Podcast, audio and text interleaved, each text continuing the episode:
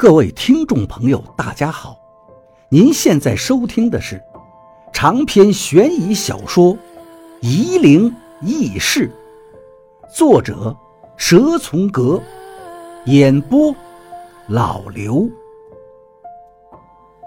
第一百九十九章。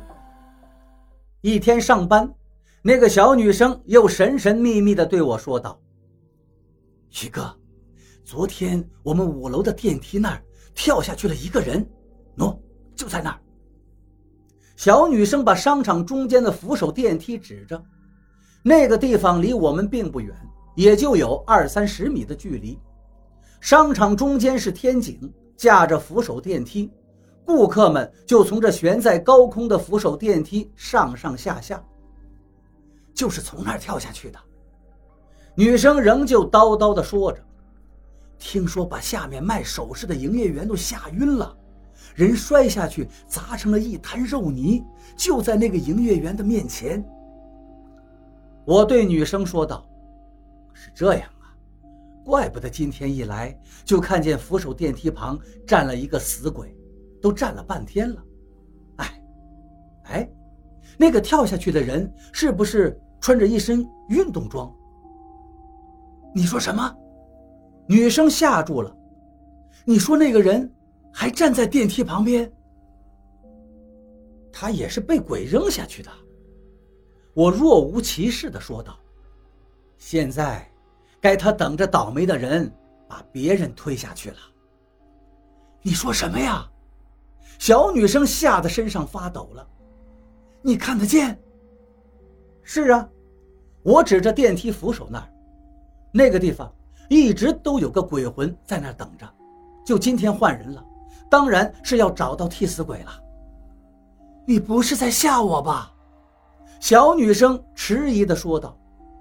我骗你干嘛？我有点不耐烦了。我第一天上班就看见了。我突然愣住了，我竟然没有意识到，我这么久了，竟然从来没有意识到。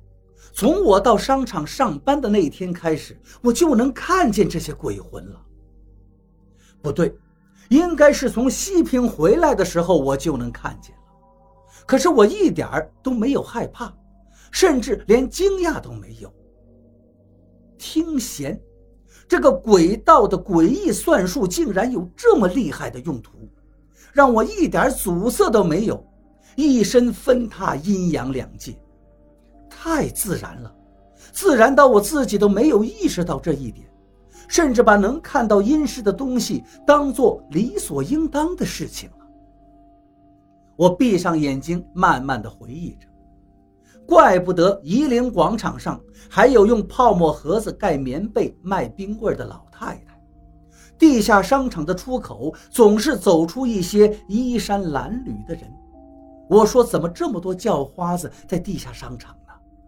还有，我从儿童公园走到江边，看见公园的草地上那么多玩耍的小孩，在到处快乐地飞跑，他们都在和穿着老式军装的人在追逐戏耍。还有，还有，我想起了江边那几个唱三岔口的老年票友，我都想起来了。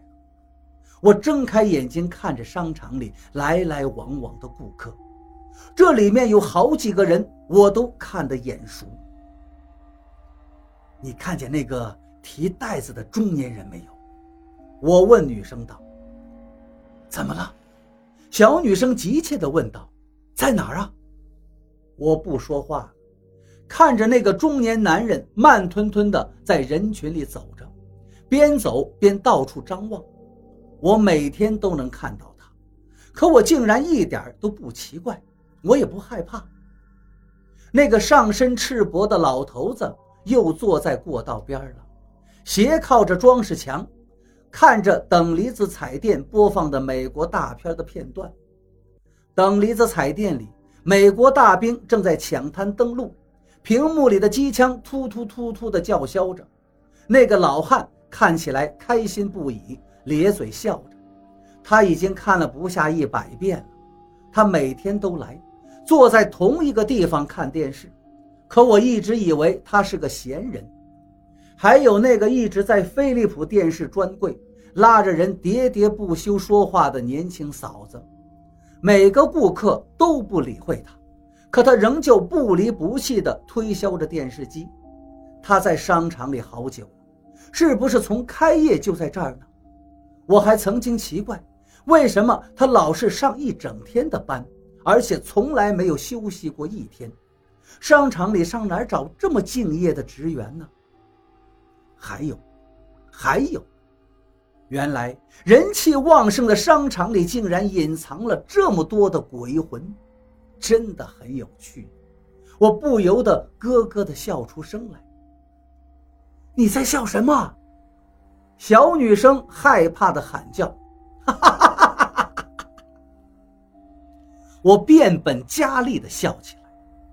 我突然转身，把展柜里所有的音响都打开，所有的 DVD 公放。演示等离子彩电全都打开，这个感觉就像我小时候学骑自行车刚刚学会的时候那个劲头，生怕一不留神这个本领就会从我身上悄悄溜走了。但是我的担心是多余的，我跪在等离子电视机前面，用手抱着屏幕，哈哈的狂笑着。那个女生吓得尖叫起来，跑开了。我看到了等离子电视机里的东西，他们都在，那些幽魂我都能看见，甚至我还看见了草帽人，还有望老太爷和他的跟班，还有大泥村的那个东西。我想看见谁就能看见谁。楚大在里面到处躲避着，可是我知道他在哪里，他就是化成蛇，我也知道。他在哪里？等着女生把老板叫来的时候，我已经恢复了平静。虽然内心很激动，但我现在已经能够压抑住自己的兴奋了。没事儿，我对老板说道：“有个顾客昨天来看音响，他说看中了一套两万多的，刚刚给我打了个电话，我太高兴了。对不起啊。”我每天都在兴奋地想着。也许我真的能依靠自己的能力解救赵一二了，我不需要等王八回来。我想到这里就忍不住身体站立，那是一种开心的站立。可我并没有跟赵一二说。